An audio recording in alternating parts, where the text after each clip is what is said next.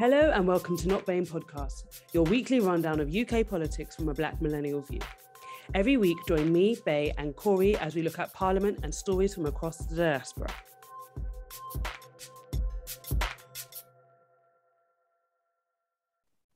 Welcome back, welcome back, welcome back to another episode of Not BAME Podcast. This week, we are do we are focusing on one thing. We are going to give a complete, the most rounded roundup you have heard so far of quite possibly the most turbulent week in British politics since at least 2016, if not further back than that. I thought you were going to go further back. I said, oh, the other day. I was going to say of the century to date, but you know, No. Brexit, Mm-hmm. there's been some things. So There's yeah, been something. there's been some things. a few but things. definitely since 2016, the craziest week in British politics yet. There was the ousting of, you know what? Let me not get distracted. You're right. We've got to focus. There's so much going yes. on. Yeah. So we are going to attempt to tie together, wrap together, bind together oh, gosh, you're so the excited. narrative, the story, the unfolding of the craziness, the madness, the insanity that is Boris Johnson's government and its now final downfall. So, to set the scene and to be, give a bit of context, Yeah. today is, we are recording today on Wednesday, the 13th of July. However, Mhm. the story begins last Tuesday at approximately 5:30 p.m. There were two resignations from the cabinet, almost planned, almost straight after one another. First of all, we had Sajid Javid, the health secretary. Forgot he's had so many cabinet jobs. I forgot. Yes, Sajid latest Javid. is and then Javid as the health secretary. Immediately after that, our chancellor, the furlough king himself, Rishi Sunak, Okay, first of all, da, da, da, it was time for him to go as well. Asterix, asterisk. Let's not call him the furlough king because Corbyn's made the suggestion that they need to give out furlough in the first place because furlough was not even a twinkle in any of their eyes. Okay, Right. continue, Corinth. Thank you. And there's your one shoehorning of your boy Jeremy Corbyn into this. This is not about Jeremy Corbyn. I mean, you would say it's not about Jeremy Corbyn, and yet Nadhim Zahawi seems to that's all he can think about. Continue. Anyway, Let's not it all started distracted. last Tuesday. That's how it started. I finished with my introduction. Over to you. That, oh, that was it. Yes. Oh, sorry. Okay. So after we got uh, Sunak, after we got Javid, there was a little bit of radio silence. We were like, oh, we thought it was coordinated. Then there was a slowing down. Then we got parliamentary secretary, parliamentary secretary, private parliamentary aid. Then we got um, one of the head senior civil servants handed in his resignation. And then it all came tumbling down. Then we got Kemi. Then we got No, you're going too far. You're going too far. So Kemi, Kemi. We got she Kemi, resigned. so so we're, we're well Oh, into oh wait, sorry. No, I. You know what? I forgot. I forgot. We got Bim Afolami resigning live on Talk TV, yes, saying yeah, that yeah. Bel- Boris needs to go. And then the presenter asked, "Are you resigning?" Well, he said, "I don't think I can stay on after saying that." He's like, "So are you saying that you're resigning?" He's like, "I guess I am. Yeah." It was the most low energy resignate. I was going to say government. He's not in government. He's like, uh, what was he, some vice chair of the Conservative Mhm, Party for Youth or mhm. something like that. It was the most low energy resignation you've ever seen. Mhm. Um, yes, I was saying you went ahead of yourself because Sorry. Kemi, Kemi Yeah. and her mates didn't They resign didn't- until didn't- no until everybody else had gone. I mean- Nadhim Zahawi had resigned, um, and then It's an absolute and then roller got- coaster And then trying got to think another what job happened when. immediately. so basically between so many. We went from Tuesday evening with Sajid Javid and Rishi Sunak resigning. Then we had Wednesday. So Wednesday was obviously Prime Minister's questions, and then immediately after Prime Minister's questions, Boris Johnson faced uh, a committee of MPs. It's, uh, it's something he does periodically. Oh, the liaison committee. Yeah. the liaison committee. So this is basically in Parliament. Obviously, you have all of your different select committees. You've got your your um, health, defence, finance, agriculture. You've got all of these different, and then each committee has a chair. Now, the liaison committee, which Boris Johnson was went in front of on Wednesday, was basically a committee made up of all of the individual chairs of the committees. So that was um, on Wednesday afternoon. However, before and after our absent an absolute flurry of resignations. It got that bad and that embarrassing. Sky News, I think even BBC, it basically ended up having A uh, counter. a counter in the sat on the top right of the screen every time a minister or well, yeah, a minister or anybody with a you know anybody on the government payroll resigned. I believe I went to bed and it was 38 ministers had resigned and Boris had not. So this was yes Wednesday night. So obviously Tuesday Rishi and Saj went a bit Saj like I know the guy went a bit quiet, and then Wednesday we had the flurry, the flurry, the flurry. Wednesday ended like you said with 38. We got up Thursday morning. I actually got up late. Got it that I slept in because I got up at nine o'clock and I'm like, oh crap. Boris had resigned. He, no. no, no, no. no hadn't resigned yet. The next day. There were more resignations, mm-hmm, it, mm-hmm. and it, eventually it got up to about fifty. I think it's fifty-two by Thursday afternoon. But then Thursday morning, we're now hearing the rumblings of he's going to be making a statement. Well, no, wait, wait, wait, wait, wait. And then, first of all, we've also forgotten that uh, Nazim Nadhim Zahawi resigned, and oh, then, oh my God, and then the new chancellor, and then took the job as Chancellor of the Exchequer, and right. then said the reason that he took the job, and then and then you know maybe less than I don't know twelve hours, twenty four hours later, he uh, released a statement on his Chancellor of the Exchequer letterhead calling for Boris to resign and also blaming Jeremy Corbyn. Um, yes, so let me get to that. So yes, so I've given anyway, we've given right, the, the, kind of rundown of mm-hmm. how it went in terms of resignations from. Also, Tuesday. apparently, pretty went with went with him to also tell him to resign. Tuesday to Thursday. That's the sort of resignation. So we're going Tuesday evening through Wednesday to Thursday morning. And then Thursday lunchtime is when we got Boris Johnson coming out and giving the speech outside of London 10 Downing Street that basically saying he was stepping down. However, we had all of these different parallel stories, which you just referred to, because mm-hmm. obviously, when you have a great officer of state and another senior cabinet member resign, you need to replace them, don't you? Especially if you don't intend to resign yourself. Um, so obviously Boris Johnson had to replace them. So so Wednesday morning he had to replace Rishi and he had to replace Sajid Javid. So um so so and he had to re- so so yes. So he replaced Rishi Sunak with Nadhim Zahawi. He became he was promoted from education secretary. Yeah. Yes, education secretary to chancellor. Then we had um uh what's his face big got promoted to health secretary to replace Sajid Javid. And then my mate James Cleverly, um, he got promoted from the backwaters to become the new education secretary. But yes, as you said, Nadhim Zahawi got given the job of chancellor Wednesday morning. And then by Thursday morning, his was another one of these letters that kept appearing, mm-hmm. calling on Johnson to go. So it was like, either this guy's a complete idiot or he's Machiavelli returned. Um, we're going to move on to the Tory party leadership contest because there is one now, and he's now out of it. So maybe the Machiavelli side, maybe maybe he shot himself in the foot with that. But yes, I think I just I was just jumping off what you were saying because there are there are all of these parallel stories. Because yes, you had people resigning, but then you had people being given jobs. Um, you mentioned about Priti Patel. One last point I wanted to make about that. So it just it got crazy there was just minister after minister after minister, and then it started getting to the cabinet. That was Thursday morning. So Thursday morning, you knew it was absolutely over because more cabinet members basically started resigning. So you had the Secretary of State for the Welsh Secretary, he went.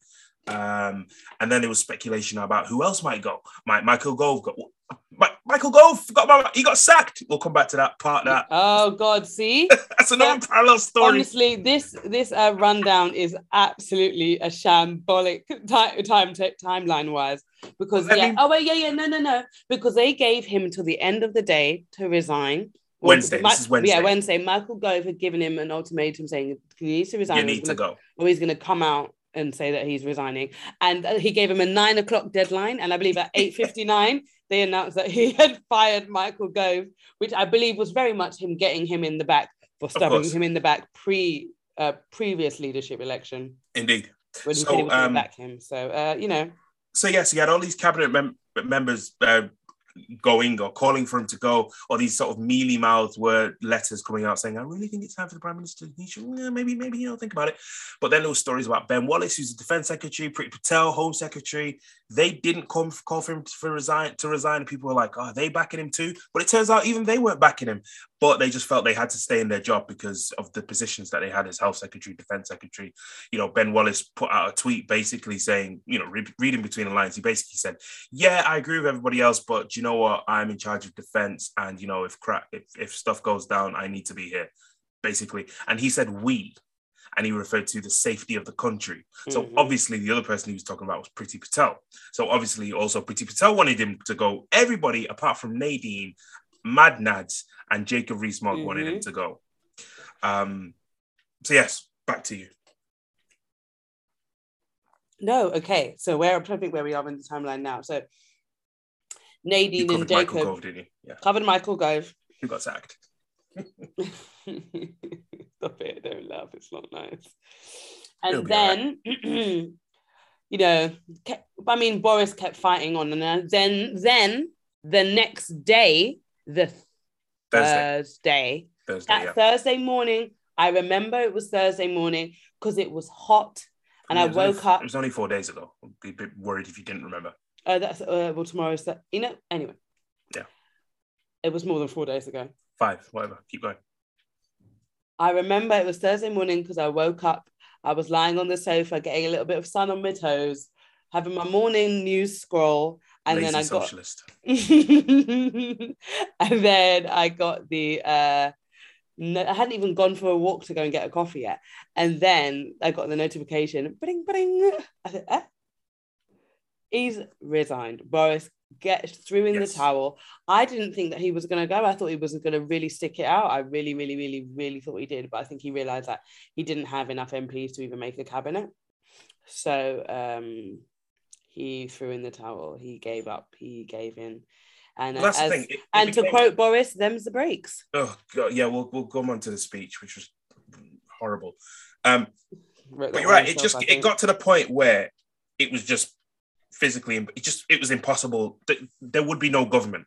Like Yeah. there would there was it got to the point where there, there was just simply going to be no functioning government because you like I said you had 52 um most of the ministers not all ministers but basically 52 ministers resign um there's only 138 140 something like that of them anyway um so you know you've got a third of them resigning Mhm. you've already got a huge chunk of his party that that um that don't want him to be leader anyway, because obviously we had the no confidence vote a few weeks ago, and he he won it, but They said they said he won. Uh uh-uh. uh, we are getting him out of here, here by hook or by crook. Yeah, They said, no, they said they couldn't be bothered to wait to change the rules of the 1922 committee. No one's got time. It's time to go.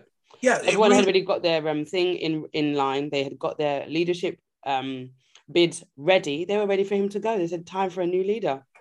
They really got to the point where it was literally it was a case of you know rats leaving sinking ship. It got Of 'cause it got to the got to the point on Wednesday, especially later on Wednesday, especially Thursday I mean, when morning. Kemi Badenoch res- that five person resignation letter, I thought, oh please. yeah, it got to the point where it's been- like okay, you lot are just him to the leaving. hilt. Yeah. yeah, to, to you know to show what I left before you know before the government collapsed. It's like babes.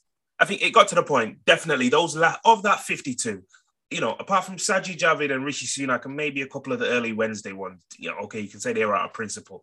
All of the rest, especially the ones that resigned on Thursday morning, that wasn't principle. That was simply people seeing the direction the wind of the wind and were like, you know what, I'm not going to be left here with this guy and nobody else and Larry the cat, you know. so so it clearly was just a case of, and like you said, he wasn't, he hundred percent wasn't going to go because No. he got up in Parliament. He got, I mean, I was going to say he got up in Parliament at PMQs on Wednesday and said he wasn't going to go, but Keir Starmer, your mate, I'm didn't not even, leaving.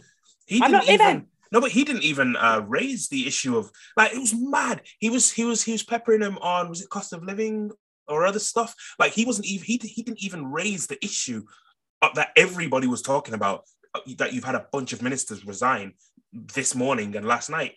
Um, but then obviously Ian Blackford. Anyway, he was in the Commons and he was like, "Yeah, he's not going anywhere," you know. And then even and then when he was in front of this liaison committee, it, it got to a, it was so funny because a lot of them they were all looking at their phones. So you had all of Mm. these, you know, chair chair different chair people of different committees, and they they knew more about what was going Yeah. on than They say, "Oh, do you know that this person's resigned? Do you know that this person resigned? Are you going to be doing this?" There's a bunch of your MPs waiting for you at They were 10 telling him And he was, and they were supposed to be like, "Are you going to resign?" He's like, "That's not what I'm here to talk about." You know, you're, you're telling me to be things that I don't even know to be true or not. I'm not. I'm here to answer questions about today. I'm not here to answer questions about previously.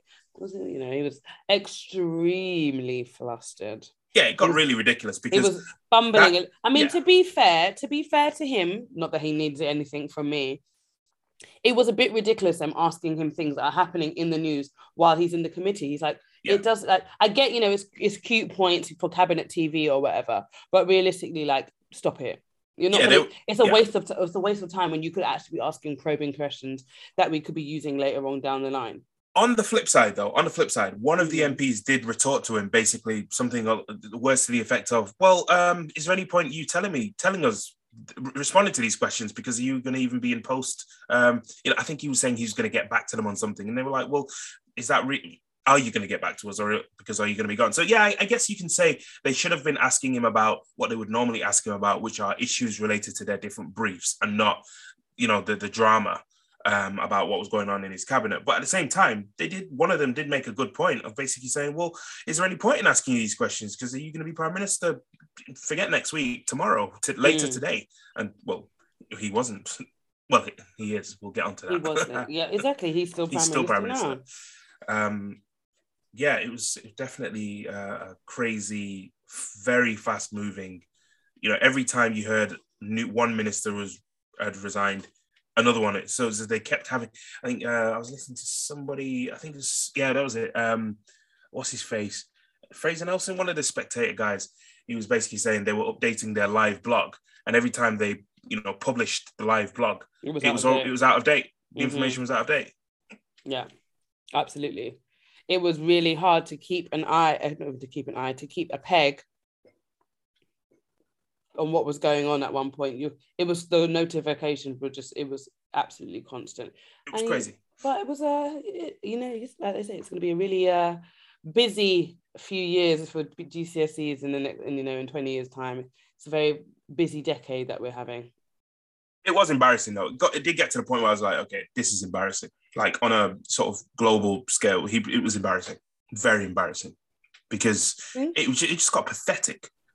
Like, because you really had, did have to question at one point, like, do we have a functioning government? I mean, obviously you've got civil servants who, thankfully, would have been holding down the fort. But if it got, if it, you know, if it carried on another few days, it would have been, I guess, it's just even worse than it was. You know, you, you say that. Like literally we wouldn't have had a functioning government. We can say all of that, but this, like, I mean, this, this, it's been a shamble government for a while now. So, But I yes. mean, so I mean, like to be honest, but at least it had the veneer of of maybe not that, respectability. that was a person. that, I um, think, I think it was a personal choice to choose to see that veneer because it absolutely did not really exist. No, you had people in their jobs. You had secretaries Oh. of state. Oh, okay, great stuff. No, I mean, you got to a point where you had a lot of Nadine secretaries of Dorries, state was, missing. Nadine, Nadine Dorries was a secretary of state. I mean, one th- good that thing to about that to you is a functional government. Someone who doesn't he doesn't even understand the basics of her brief. Anyway, we're getting distracted, so let's keep going. yes, well, one good thing about the fall of the Johnson administration is that hopefully there will be less jokers and lightweights like Nadine Dorries in cabinet. One can only hope. Uh, why?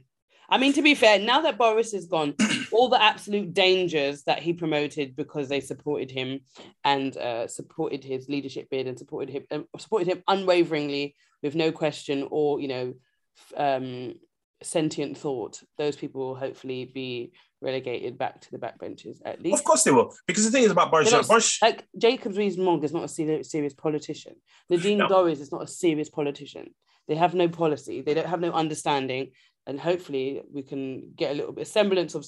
But then again, Liz Truss could be prime minister. Then we're all up, you know, shit creek without a paddle. So I think though it it's interesting to note though the ones who were, who were most vociferously backing him to the very end, and it really was the ones who you know would never get a cabinet job with anybody else. no, Those two, some of them could those two being spell. those two chief among them, who were you know backing him to the very end, Mhm. um, because they know the gravy train's up, and if he goes, they go. Um, you know the car's gone, the extra salary top up whatever they get's gone, um, and and they're no longer around the cabinet table every Tuesday morning or whenever they have their meetings. Um, so yeah, shall we move on? Uh, yes, we shall. So, just a little bit of background about how we ended up in this great PM race saga in the first place. So, essentially, what has happened is there has been a number of uh, scandals that have been piling up in the wake of Boris's premiership. And the most recent one, and the one that has caused his downfall, has been this saga with regards to Chris Pincher. So Chris Pincher is an MP for Tamworth, I believe. No, it was like Kemi Badenoch.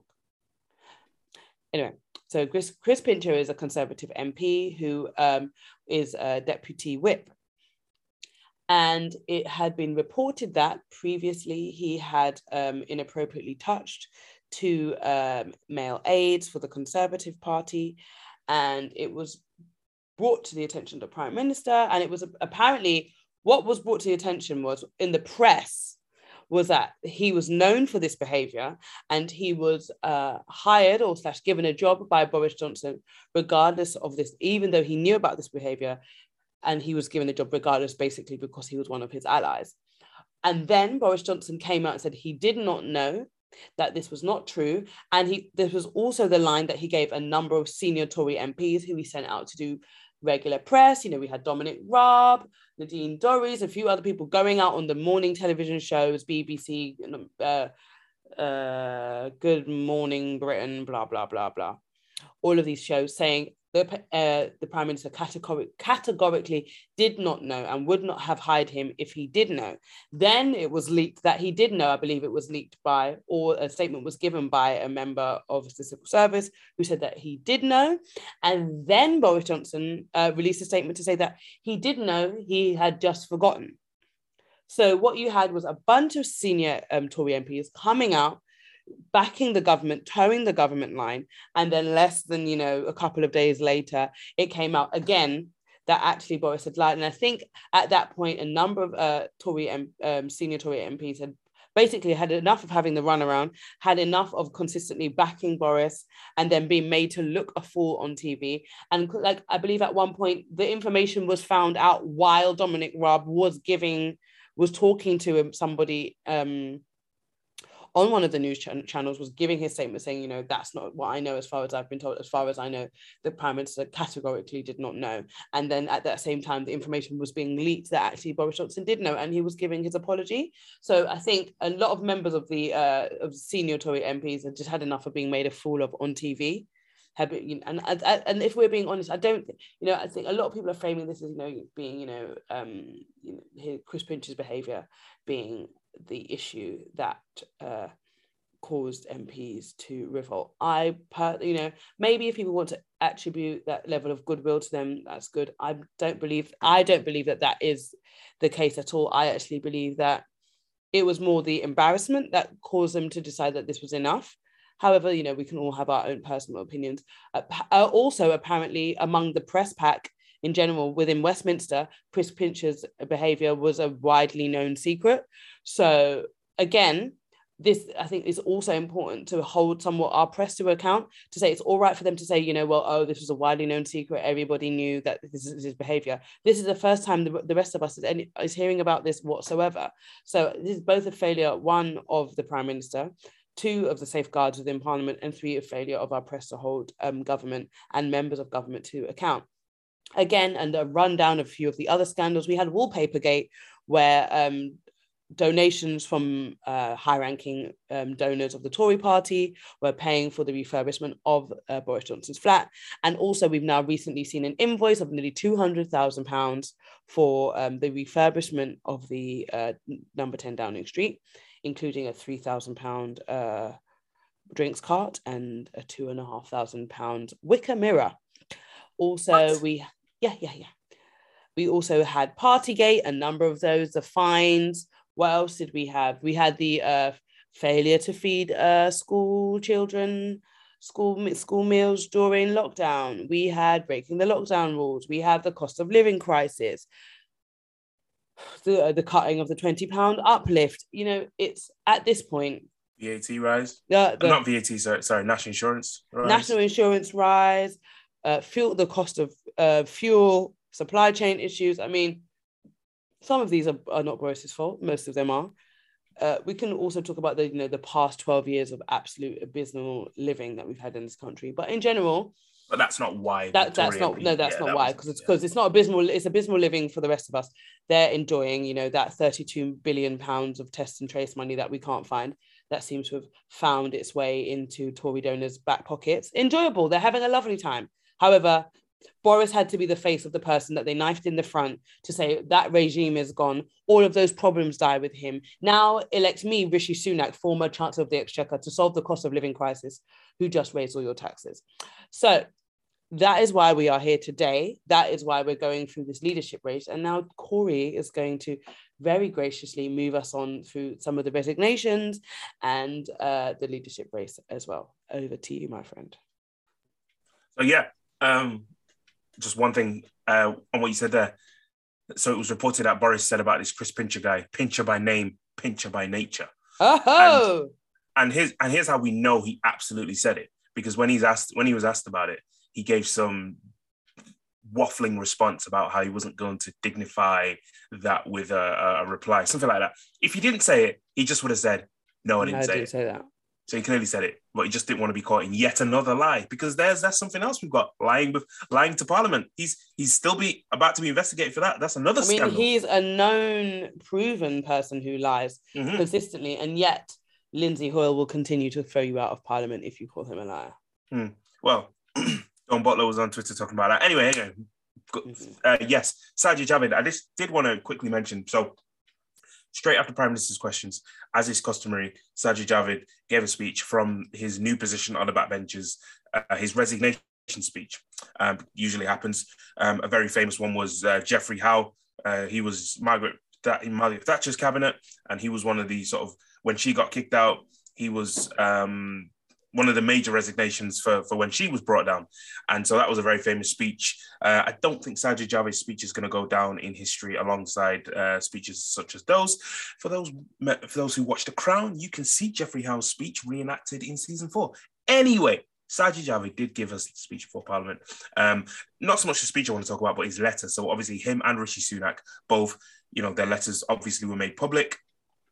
Um, and they pretty much said the same. They pretty much sort of struck the same notes.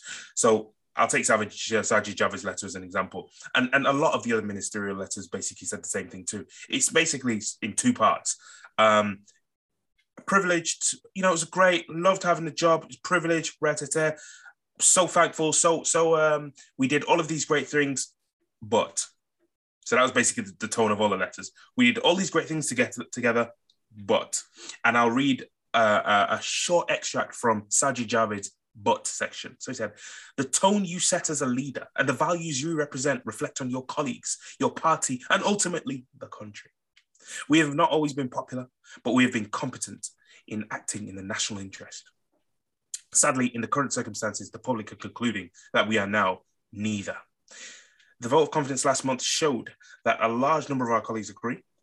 And he says, it goes on to say, I regret to say, however, that it is clear to me that this situation will not change under your leadership, and you have therefore lost my confidence too.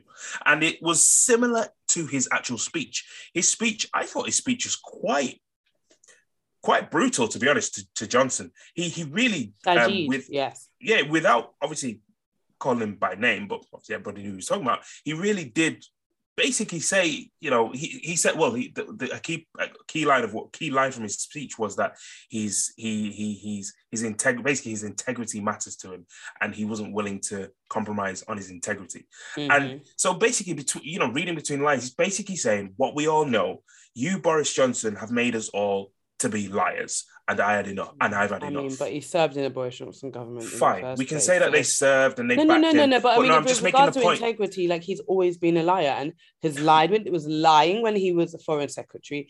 He's not he- talking about Boris he- Johnson, no. I'm just Oh. making the point that all of these ministers basically have come out. Sajid Javid in his speech and others reading between the lines of their letters, it's a common theme that they've basically said it's two things that they've two gripes that they have. Number one, the sleaze and and what Boris Johnson's doing to the party and the country. And secondly, this kind of this notion, back to what you were saying there about all of these ministers who are brought on MPs who are brought on TV to repeat these government lines, they just feel royally pissed off that they've been made to basically lie and and and constantly defend the indefensible.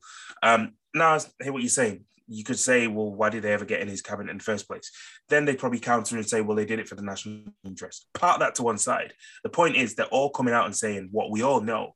You've basically made us all get in the pigs in the mate, you've made us all lie down. Well, we've all laid down with the dog and we've all now come up with fleas.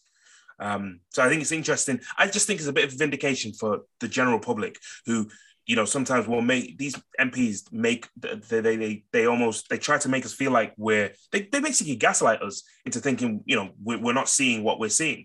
Um, and we can see now that we were right all along because they're now coming out and saying the same thing in their resignation letters. That you know, um, there's just there's just no there's no honesty and no integrity. Yeah, that never has been from the start. Boris Johnson, it started with a lie. It started with the 350 million on the side of the bus. Do you know what I mean? Like the foundation. Mm. You can mm, uh, mm, as much as you like. It's I mean, Boris, episode, mm, okay. no, sure, yeah. But I mean, in terms of Boris Johnson, he's been a liar. We like, for instance, if we want to go far as far back as being um as as being, you know, foreign secretary and um the stuff of Nazanin Zaghari Ratcliffe with regards to him not knowing his brief, talk, you know, essentially saying the wrong thing and getting her locked up for however many more years at the end of the day, all of like Boris Johnson has been an abject failure in cabinet. And, Michael Gove said it, didn't he? He's not in parliament. Michael Gove said it last leadership election when they ran against each other. He's not fit to be prime minister. No, Michael Gove knew it then. A lot of us knew it then. Now we yeah. all know it now. And they and they backed him regardless because of self-serving. And then when and when it became that he was no longer, you know, did no longer was able to serve them professionally, or politically they got rid of him. And that's like let's call it what it is. No one did it for the good of the country. They did it for good of themselves and for the good of their political party only. The conservative party conserves the conservative party. And as long as we see it that way we will be absolutely fine. But this idea that the conservative party serves for the betterment of britain or the betterment of the british people is absolutely false. And if is and it's disingenuous for both their supporters and members of that party to, to say any different okay, so whilst I agree that the, the momentum for this was because they saw what was happening in the polls and mm-hmm. they knew that if if they go to the next general election with him as leader, yeah, it's not looking that it's not looking good. However, I have to take issue with the fact that you painting is painting this kind of motivation of of of of an electoral win as if as if that's only to preserve the Conservative Party. They're the only ones who have tried to preserve their party. Listen, that's Labour not what, that's not what I've said. That's not Labour what I've said at all. Rid, no, you implied that. I did not. Labour, I Labour got rid of Labour got rid of Corbyn not. because they thought they would lose the next election. It's what I politicians do. They get rid of leaders who they don't imply think. that the Conservative Party that is the only person, the only party that is about the preservation of party. That's absolutely not. No, I, no, I, I don't believe that at all because I mean it's very much clear that the um that the Labour Party the Labour Party was not even was was um not even was trying to wreck the Labour Party. It was it's not even um, concerned with about the preservation of the Labour Party. They're quite happy to wreck the Labour Party and rebuild it up from the scratch. Look, depending on they get their person at the front. Like they're they're the, the Conservative Party is cohesive in trying to maintain the Conservative Party, regardless of what faction is in the front. They, that stuff rotates. The Labour Party is happy to completely wreck the entire party if uh, the wrong faction to them is in front. So like that's the difference only. But I do, absolutely do not believe that either party is not about the pres- preservation of self. That's you know it's a political party. They want to be in power. That's fine. But I'm saying that they are abs- oh, their only their only aim is about the preservation of party. Absolutely, it's not. It's not also about making life better for the average Briton. It's about making life better for the, the Britain, a specific subsection of the British public. Absolutely, it's not about the, the this this northern powerhouse leveling up still hasn't happened yet. The money only ever goes to conservative MPs. Local councils only ever get money if it's for conservative MPs. They actively um, work towards, you know, not sending money and to doing down areas that don't have conservative MPs. So it's not about the betterment of the whole country. It's about the betterment of Conservative Party and Conservative representatives only. That's what I'm trying to say specifically, in case I wasn't clear. Shall we move on to the race to replace the Prime Minister? We shall. And now we get to the next phase of the saga, which is the leadership race. So, firstly, to just lay the foundation, Boris Johnson has resigned. However, he is still Prime Minister and will continue to be Prime Minister until the autumn when the Parliament um, comes, uh, resits, I believe, in September. September the 6th, yeah. From September the 6th. So he would be Prime Minister until then. Um, part apparently, what was leaked as part of the reason that he didn't want to go is because himself and his uh, wife, Carrie Johnson, were planning a very large post wedding party at Chequers. And so he wanted to, uh, you know, write the costs off. However, he has now agreed to move it as he will no longer be prime minister. And uh, that's supposedly going to be somewhere else coming out of his own pocket. And we know throughout his tenure that there has been consistent complaints from Boris that he doesn't have enough money. It's not enough money. The pay that is not enough. So I mean, it is. I think I believe his current pay is lower than what he was getting when he was writing his tele- his um column for the Independent. No, not Independent. Telegraph. Standard. No, the Telegraph. He was writing for the Evening Standard as well, wasn't he? No, he was trying. His, the big money was the Telegraph. But Mm. let's put that in context. So he was getting two hundred fifty thousand a year from the Telegraph for his Mhm. column, and he's Uh, now once a week. Once a week. A once Once- a week column. yeah once a week column, two hundred fifty grand a year. Now he's on uh, somewhere in the region of about one sixty. That's his prime minister's salary. Isn't it one eighty four?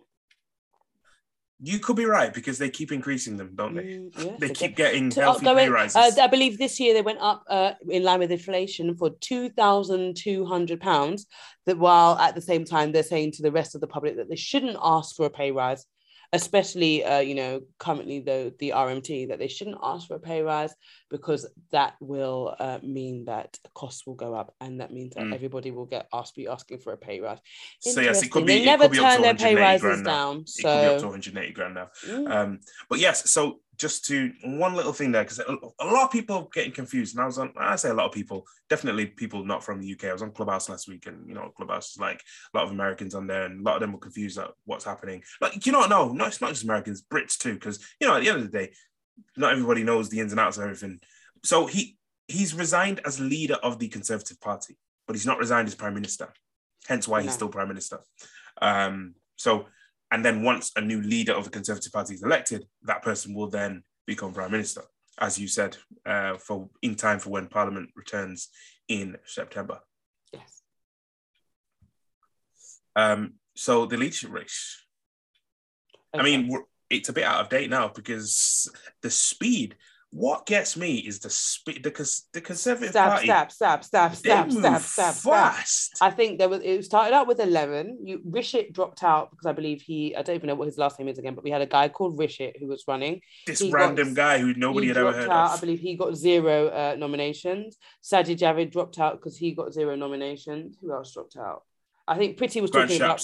Uh, Grant Shapps dropped out, thank God.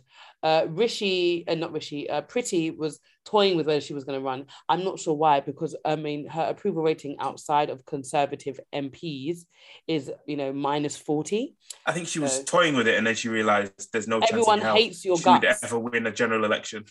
There's no, no one likes you, babes, other than you. I mean, obviously, your besties love you, people of your party, um, but the general public feels your, you know, cannibalistic murder vibes from here. Like, sees, I've never seen anyone look so scary and like they wish that you were burning alive, like through her very eyes. It, it's te- Yeah. abs- it absolutely is terrifying, terrifying lady. No, uh, and then So yes, ha- yeah, do you want me to run through the list of all of them?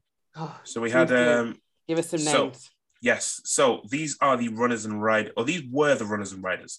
So we had Liz Truss, Foreign Secretary, uh, Nadhim Zahawi, new Chancellor, as Mhm. of last week, Suella Braverman, Attorney General, I Jeremy, can't believe she's getting enough votes to keep going. It's absolutely insane. I've never seen her put out a coherent sentence. Jeremy Sorry. Hunt, former Health Secretary, Mhm. and the enemy of junior doctors everywhere, circa Mm. 2010 to 2016. Tom Tugendhat, uh, Mhm. backbencher. Uh, Penny Mordaunt, who was actually a minister, but seems like nobody outside of conservative circles really knew who she was before last Friday. Well Rishi. Sunak, furlough king himself. Mhm. Kemi Badenoch, Miss Anti Woke. Um, so them, so that was eight. Uh, God, who else do we have? Yes, Sajid Javid was So also in the Javid, who's dropped out now. Grant Chap, Grant Shapps, Transport Secretary, also Mhm. dropped out. Mhm. Um, and then we had this random guy, MP, who nobody had ever heard of. Rishit, Rashid right? something, you don't even know his last name. Chamani or Chamine. Some random guy. It was just, it was so, so mad. Anyway, But good for him. He's trying to boost his profile. He looks nice. And that's it, isn't it? Well, I guess we can talk about them briefly as individuals, but let's face it, a lot of them are running, and as is the case all the time, to simply, number one, boost their profiles. And as a result of that, hopefully secure a cabinet job based on whoever from whoever does win. Um, and to be honest, before today, so we had the first round of voting today. Before mm-hmm. today, I would have said Kemi Badenoch was in that list, and she probably still is in that because she's probably not going to get to the final two. But she's got some serious backing though. Michael Gove's backed her. She came Co, but also Rod Liddle. Uh, so she, she came fourth. So we had the first, um, we had the so you had all of the people basically saying they wanted to run. They had to get a minimum number of nominations from Conservative MPs. Uh, as we discussed, not all of them got it, or the ones, oh, some of them pulled out clearly because they weren't going to get it. Um, and then we were down to the eight who actually in the first round of voting today. Mm-hmm. So um, eliminated now are Zahawi and Hunt. I mean, and once it's, it's better off that Zahawi get eliminated because I the HMRC are investigating him, so you should focus on that. but uh, but yeah, so the top three, well, the top four are as of the first round of voting: Rishi Sunak away in ahead at eighty-eight, Penny Mordaunt sixty-seven, mm-hmm. Liz Truss fifty, and Penny, then Kemi at forty. Penny look is doing very well, and it looks like she might be one of the in the final two. Yeah. Rishi um, apparently is not very uh, popular among the members. Right. I wonder why. Do you want to maybe explain how the voting works in terms of MPs and their members? I, don't, I love that you're saying that like I know because I don't. Well, you should. should anyway, I? um, so so yes, how it works is MPs basically vote, Conservative MPs whittle it down to two. So the final, the, the two who get the most votes then go out to be voted on by the Conservative Party membership. And that's going to take place over the summer. So we had the first round today, Wednesday, second round of voting, I believe, is tomorrow, Thursday. Mm-hmm. And then there'll probably be a final round next Monday. And then we'll be down to our last two. And who do we think the Conservative members are going to vote for over the rich brown man or the blonde white woman? Which one, Penny Mordaunt or Liz Truss? The blonde Either white one. woman, or, Either one, or the rich brown man. So Penny Mordaunt, it seems to be very popular amongst Conservative Party members. Interesting, wonder why. So is Liz Truss. Mm, interesting. Rishi Sunak. It's not that he's not popular; he's just not as popular as them. Um, so if you, mm, okay, so uh, Rishi Sunak, I believe popularity among the Conservative members is twenty eight percent, right? And uh, Penny Mordaunt's, I believe, is sixty four percent. So how I don't I think, think that's not, that head to head. I wouldn't. I might have been head to head. Yes, I don't know if I would call that uh, popular and just not as popular or popular and unpopular. Fair enough. Forgive me. There's been so many polls mm-hmm. here, there, and everywhere over the last week. So mm-hmm. you know, some numbers say one thing, some say another. But okay, fair enough. I'll take. I'll take that. Um, the thing is, it's Rishi Sunak is probably more popular, not even so much more popular, but name recognition yes. when it comes to the country. Yes. But obviously, it's not the country who are voting; it's Conservative yeah. Party members. Two hundred thousand Conservative Party members. Conservative Party members again get to choose who is our prime minister again. Well, Amazing. Well, Labour Party members chose Gordon Brown as the prime minister. The country didn't choose Gordon Brown yes, in 2007. Yeah, I hard agreed. That's why they then went to uh, a vote. Cory? No, an election in 2010. Yeah. he was prime minister from 20, 2007. So three years. It's not like he called an election as soon as. So let's not pretend that you know your problem is with the system. But, was, but no, no, no, no. But I'm so interested to why you think that I'm pretending. I didn't say uh, oh no, they do that, and look, like the Labour. but you tried to make out. No, no, no, you tried no, to make out that. Oh yes, Cory, Gordon Brown was on. No, yeah, no, Cory, Cory, Cory. Out... Let's do, let's do it. Let's do it this way. We have had a Conservative government for twelve years, so forgive me if most of my recent and common references with regards to our government and the way that our government is managed and the leader of our country is managed is in reference to the Conservative Party, as they have been the presiding party of government for the past twelve years. So that will be my frame of reference. There's no either or with regards to the Conservative with the Conservative and Labour. I don't give a heck. I don't support Keir Starmer. My point is, I'm talking about them because those are the people who have been in power for the past 12 years. And the, our last two to three prime ministers are going to be have chosen in this way knifing in the back, new one, knifing in the back, new one. I'm tired.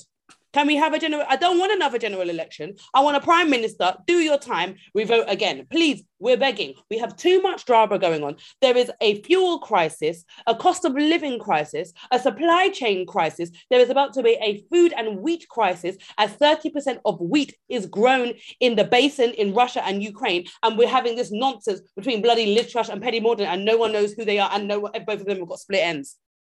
Let's focus. Come on. I don't give a heck.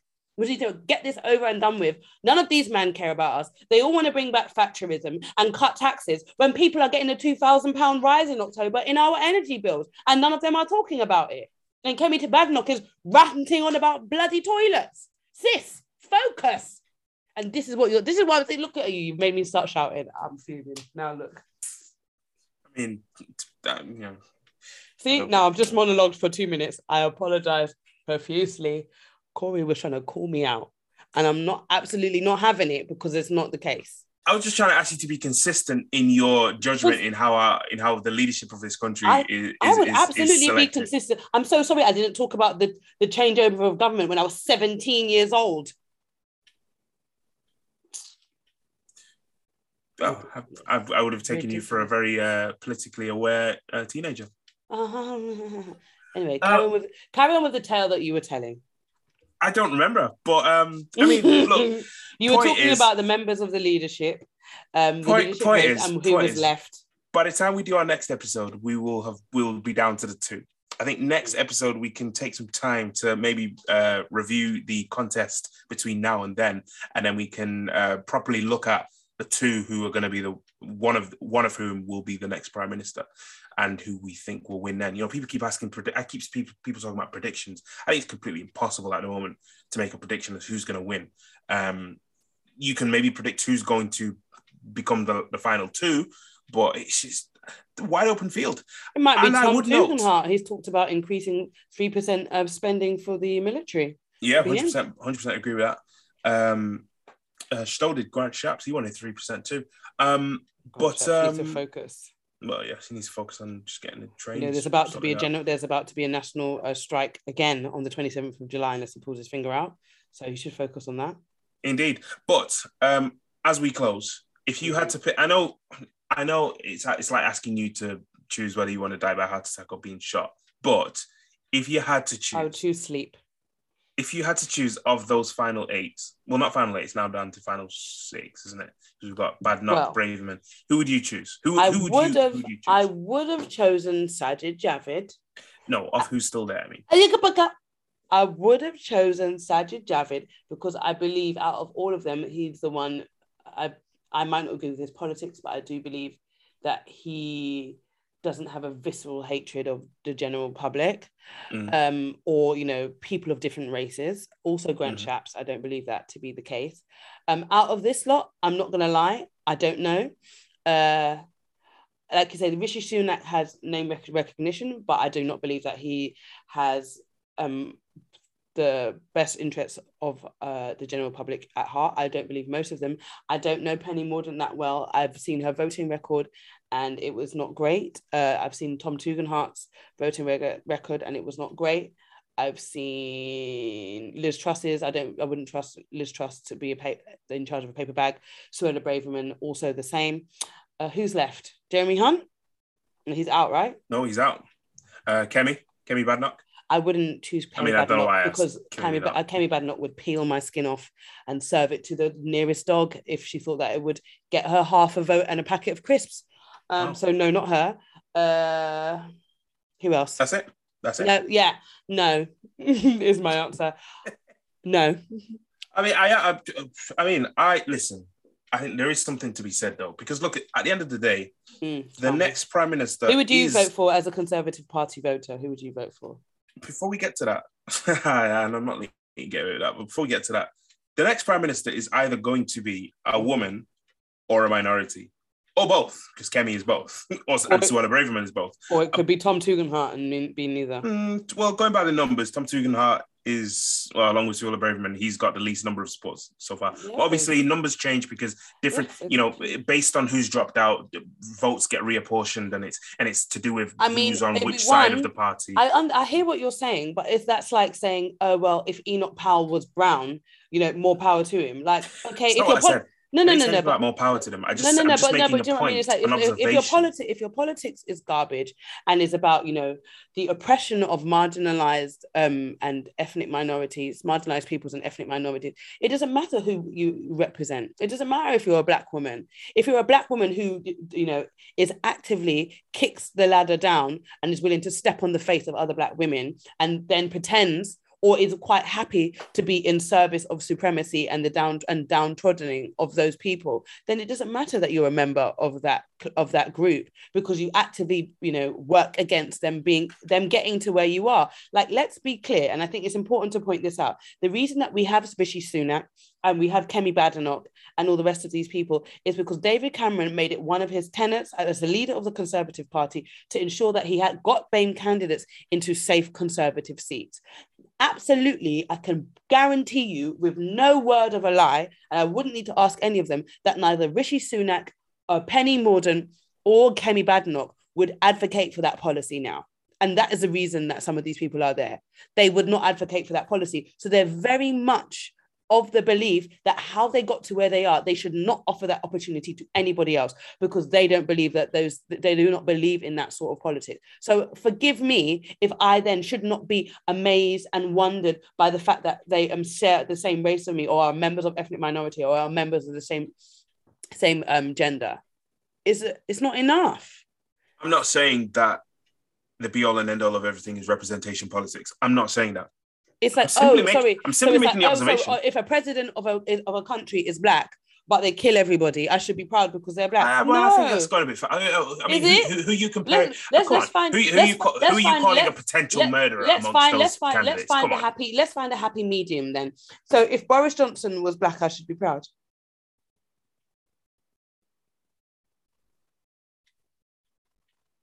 I didn't say anything about pride. You know, Okay, anything I should, I should be. I should be I should be happy for the representation of Boris I Johnson. didn't say anything about. Happy. in, in fact, finish. let's do this. If uh, let's even better. Let's do Theresa May, who as was an active and um, enthusiastic participant in the deportation of um, Caribbean elders. If uh, Theresa May was a black Caribbean woman, would that we be like, oh yeah, representation?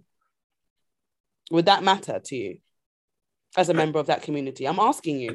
I'm asking you. I'm not saying that you No, said that. never- no, but that's not, I'm not saying asking- that. Why? I'm why not are you asking me that? But I think Because it's, not like I I think didn't- it's an because I didn't interesting say- question. So would you be like, oh, would you say, oh yes, at least she, but representate, not even at least. No, Rep- no, no, no. would you no acknowledge- at least. Would you acknowledge the representation of Theresa May? She was a Black Caribbean wo- woman and was an active participant, an active and enthusiastic particip- in, uh, participant in the um, deportation and criminaliz- criminalization of the elders of our community. Would it matter? Of course to not. you? And that's what I said. I what I said. Exactly. No, no, so hold I don't give on. a heck. That's my point. I don't give a heck. Hmm. Kemi Badenoch. She don't care if I'm a black woman. She's not interested.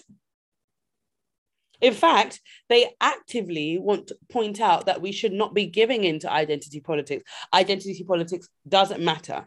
It's not important. Race doesn't matter. As thus, it doesn't matter. I, I Oh. don't see color. Yeah, I disagree. I, don't- I, I, I, I'm not going to go so far as to say it's it just by default it's something to be proud of. Race doesn't matter. However, ho- what I what I would say is I think it's um I think it's it's something it's notable. It's notable. That's all I'm saying. I I think will- it's notable. I, do you know what? I won't disagree with you. It absolutely is. That's notable. literally all I'm saying. It absolutely is notable. But and I will also say the the, and there is a the question then politics as no, to the- why think potential why there's a Mhm, question then as to why you look at uh, let's just take the two major parties mhm. and you'd be like, okay, well, why is it that if um, Liz Truss, Penny Mordaunt, or Kemi Badenoch becomes prime minister, Mhm. the question is why?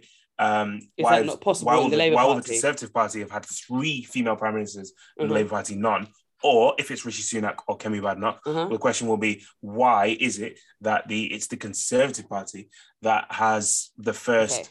in in modern times? Okay, not let me give you- No, let me, let me- no, I'm not finished. I'm Oh, not okay, finished go on. Yeah, yeah. the first the first ethnic minority Mhm. um, as prime minister in modern terms, like I said, Okay. not, not overall, Okay. uh, as opposed to the Labour Party, who've had none.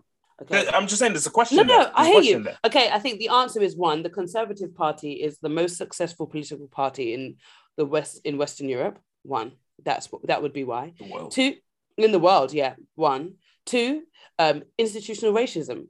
The Labour Party is institu- institutionally racist, and I um So But- you're saying the Conservative Party isn't? no, that's not what I'm not saying. I'm saying there's the Conservative Party. they are. I'm just Oh, if you. The conservative, I'm not, I'm saying absolutely both parties are institutionally racist, but we can see with regards to how the Conservative Party opera- operates and with hmm. regards to how the Labour Party operates. The Conservative Party operates with regards to rallying around its members. That is hmm. again because they, the Conservative Party, serves the Conservative Party first and foremost.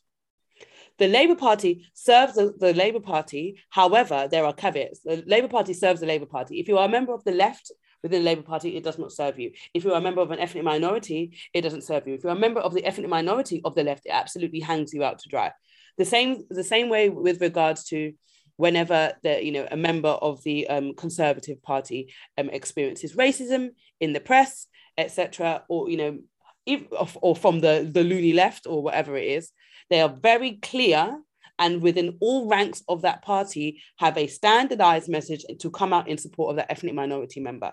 That prior only within the time, and not to be to, to bang the point, only within the time where Jeremy Corbyn was the leader of the Labour Party, did that ever happen. That has not happened prior and has not happened since. And let's point out that Diane Abbott, as a member, as the first Black British MP, has consistently received 50% of all M- MP, uh, MP abuse for all um, female MPs. And I can tell you now that Keir Starmer has never made any sort of effort to come out in support of her. He's not made any effort to come out in support of any ethnic mi- minority MP who has been receiving of uh, racist abuse. So it's very clear that both of these these parties operate differently, and they operate differently with regards to their ethnic minority. The Labour Party does not accept and is not interested in the ethnic minority voice outside of them getting inner city votes. That is the only time that they're interested, and then even then, they take the votes for granted. They make no effort to court their members. They make no effort to listen to or to hear anything that they have to say. It's very clear and it's very obvious. So that's how those parties operate. And I'm not I'm not out here to um, sort of pretend as if say the Labour Party is some benevolent um, group of people who are you know in touch with the cultural, political, and ethnic zeitgeist of the country. They are not. They don't listen. They are not interested in listening to ethnic minorities. They see themselves, with regards to power, ethnic minorities as a detriment rather than a boost to their party, and that's why they are in the position that they are, and will continue to be. Look at the current cabinet. Oh, look, put it this way: uh, if Kemi Badenoch becomes the next prime minister, I am getting the first first one way ticket out of here. That's so interesting because I'm going to listeners, less However- than two days, less than two days ago, Cory however- said that he agreed with Kemi Badenoch. Do you know what? That is. I oh, am that gonna- classic taking out of context. I'm going to screenshot the messages and post them on our Insta. Classic Cory said, out of context. I agree with Kemi actually. So don't try and Classic taken out backtrack now. context. Don't try and But as I now. was saying, if she becomes prime minister, I am out of here. However, on That's my way out, why you on my way out, I will give. I'll, I'll, I'll, there'll be a part of me will be, part of me will smile. I'm sorry. I, maybe you can say I'm just sold out to identity politics, whatever. But part of can't believe will, of all people, it's you. a very, very small part of me will smile and be like, oh, a black woman. I mean, after that, I'll come to my senses and be like, okay, she's horrible in So, terms of her politics. you- question then: Do you think that what- Kemi Badenoch could be could be uh, would could be successful if she had um, even Penny Mordaunt's politics, or if she was you know um, to the more to the center of I don't agree with the premise. Party? I don't agree. Okay, with, I don't agree with the premise of your question. Basically, you, right because the assumption behind your question is um, to be successful and black, you have to be crazy. No, I think And- that's and not that's not what I, don't think you have to be crazy. I don't think Kemi Bad I don't think Kemi Badenoch's crazy at all. I think she's a right she's a right wing conservative member. Okay. And I think let I think as a member of an ethnic Let me rephrase. minority. Let me yeah, rephrase. mhm. What you're trying, what you're saying is the what you're saying is to be successful in black, you have to be as hard right as you can, and I don't. in the accept that. Conservative No, I don't accept that. Don't and to be that. and to be a leader of this country. You don't think so? definitely not to be leader of the country. No, not To be to not- be to be an ethnic no. minority leader of this country, you don't think that you have to be right wing. Uh, hold on, hold on, hold on. I said hard right, as in like all the way down there. Right wing. If you're in the Conservative Party, you're right wing. Period. So, Mhm.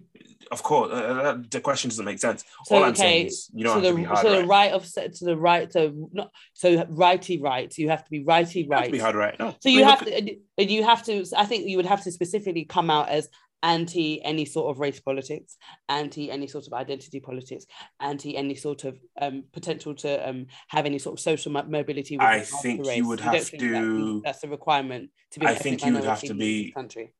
I think you would have to be very clever and very um, nuanced in what you say and how you say it. Not gonna Mhm. lie, Mm. but I don't accept that you have to be, you know, just anti everybody. No, no, I don't. Well, I guess we'll see then, won't we?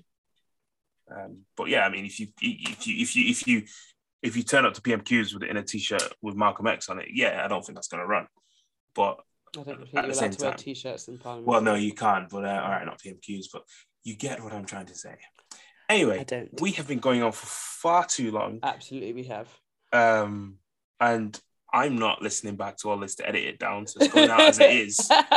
Uh, so Sorry for should, the uh, uh, shouting and the rambling, guys. It's absolutely been a. if anybody does make it this far, I, then I don't know if I'm going to, but good luck. yeah. So let's leave it there, and then uh, next Mhm. week we'll talk about the uh, one of the two people who will be, well, the two people who are fighting to be the next prime minister of this uh, of the great United Kingdom of Great Britain and, and Northern Ireland, boiling hot nation. and whom. Her Majesty the Queen will invite to form a government on the fifth of September. It's currently 29 degrees inside my house. Good. everyone, 29 heat. Love indoors. Good. My house is brick from top to bottom. Right. Are you going to? Are we going to wrap it there? Great. Okay, guys, have a lovely, lovely time. Good morrow. Thanks for listening. Follow us on Twitter and Instagram at NotBAMEPod. And if you're listening on iTunes and you enjoyed what you heard, rate us five stars. It helps us get up the rankings. If you didn't enjoy it, ignore everything I just said.